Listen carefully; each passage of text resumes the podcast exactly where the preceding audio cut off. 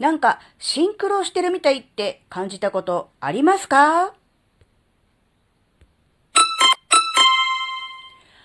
あずききなこがなんか喋るってよ。この番組は子供の頃から周りとの違いに違和感を持っていたあずきなが自分の生きづらさを解消するために日々考えていることをシェアする番組です。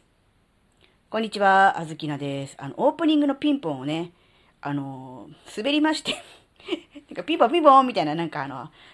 ね、あの、なんでしょう、借金の取り立てみたいになってしまったことをお詫びいたします。ただ単に手が滑っただけです。特に対はありません。で、話を元に戻します。えー、なんかね、シンクロしてるなって思うことってないですか？日々日常を送ってて。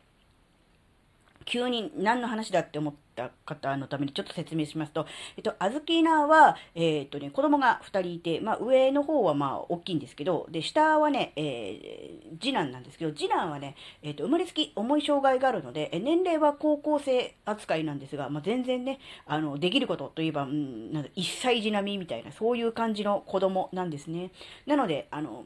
年齢的にはもうね、あの、男子高校生なんですが、え夜寝るときはね、あの、私と、あの、小豆菜とくっついて寝るとね、あの、なんか勝手に違うとこで寝てても、あの、布団に潜り込んできて、隣に来て、ピタッとくっついて寝るっていう、そういう感じの子なんですよ。で、まあ、それは置いといて、で、そういう感じでね、結構ね、あの、年齢の割には、まあ、割にはというか、かなり幼いというか、そういう、まあ、ある意味、まあ、赤ちゃんみたいな、子供みたいな部分がすごくある子なんですけど、あのね、不思議だなって思うのが、えっ、ー、とね、体調がシンクロしてる時があるんですよ。具体的に言うと、例えばですね、あの次男がですね、あの便秘組でなかなかこう出ない時があるんですね。そういう時は、あずきな自身もね、あ、そういえば最近、あんまね、調子あんま良くないわっていう逆もあるんですよ。なんかすこぶるめっちゃ快調だなと思ったら、次男の方もすごいいいのを出したりとか、そういうこともあったりとかするんで、あ、なんか体調シンクロしてるっていうか一緒だな、みたいな。で、それって、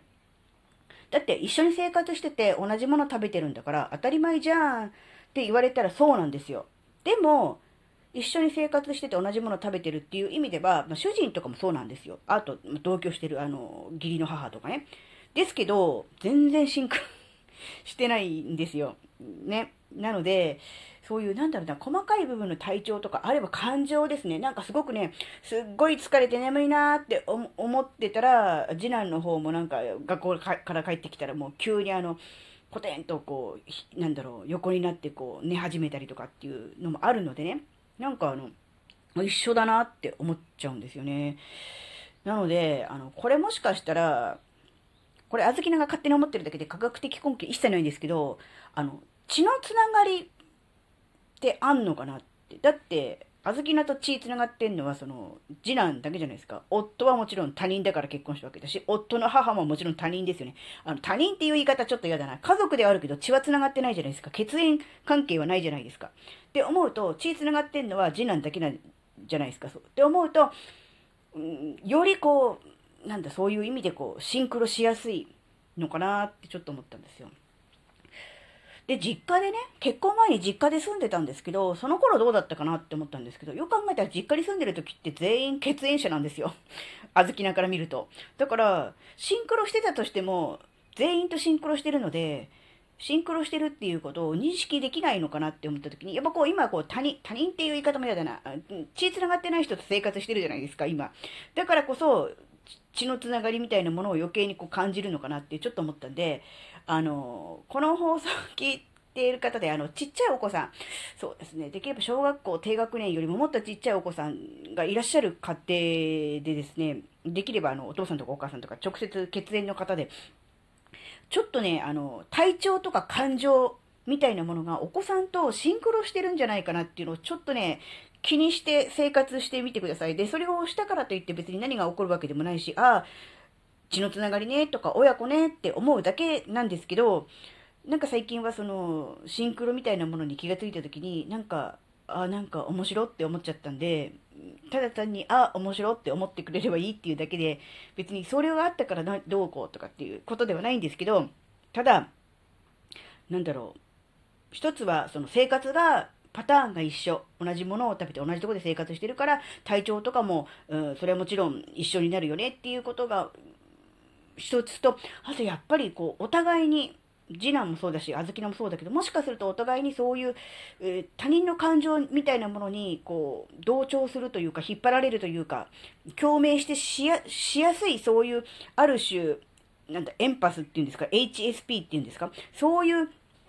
ものが、よりお互いにあるからそういう感じでシンクロしてるのかなっていうのもちょっと思ったんで、その辺のことも もしかしたら関係あるのかなとは思ったんですけど、あのね、あの、コメント欄でね、いや、実は、実は私もあの、我が子と体調が、あの、細かい、なんだろう、ね、あの、熱出して具合悪くて一緒に寝たっていうのはただ単にあの、同じかん時に感染しただけだから、それはただ単にあのシンクロとは違うと思うんですけど、そうじゃなくてなんとなく自分がだるいな、疲れたなと思うと子供もだるそうにしてるんですよとか、例えばなんかこうあるじゃないですか。うん、そういうちょっと細かい体調とかね。うん。みたいなあったらコメントください。多分、あずきな以外にも多分いると思うんで、ちょっと個人的に知りたいです。他の人はどうなのかっていうこと。っていう、ただ単にあの、あずきなの興味の、なんだろうな、研究対象みたいな感じになってしまいましたが、ぜひあの、で、あ実はそういう経験あるよとか、自分もそうなんですっていう方、コメントいただけると非常にありがたいです。はい、えー、今回のお話は、あなたの生きづらさ解消とは、えー、全く関係なかったにもかかわらず、ここまでお聴きくださり、ありがとうございました。それではまた次回お会いしましょう。じゃあまたね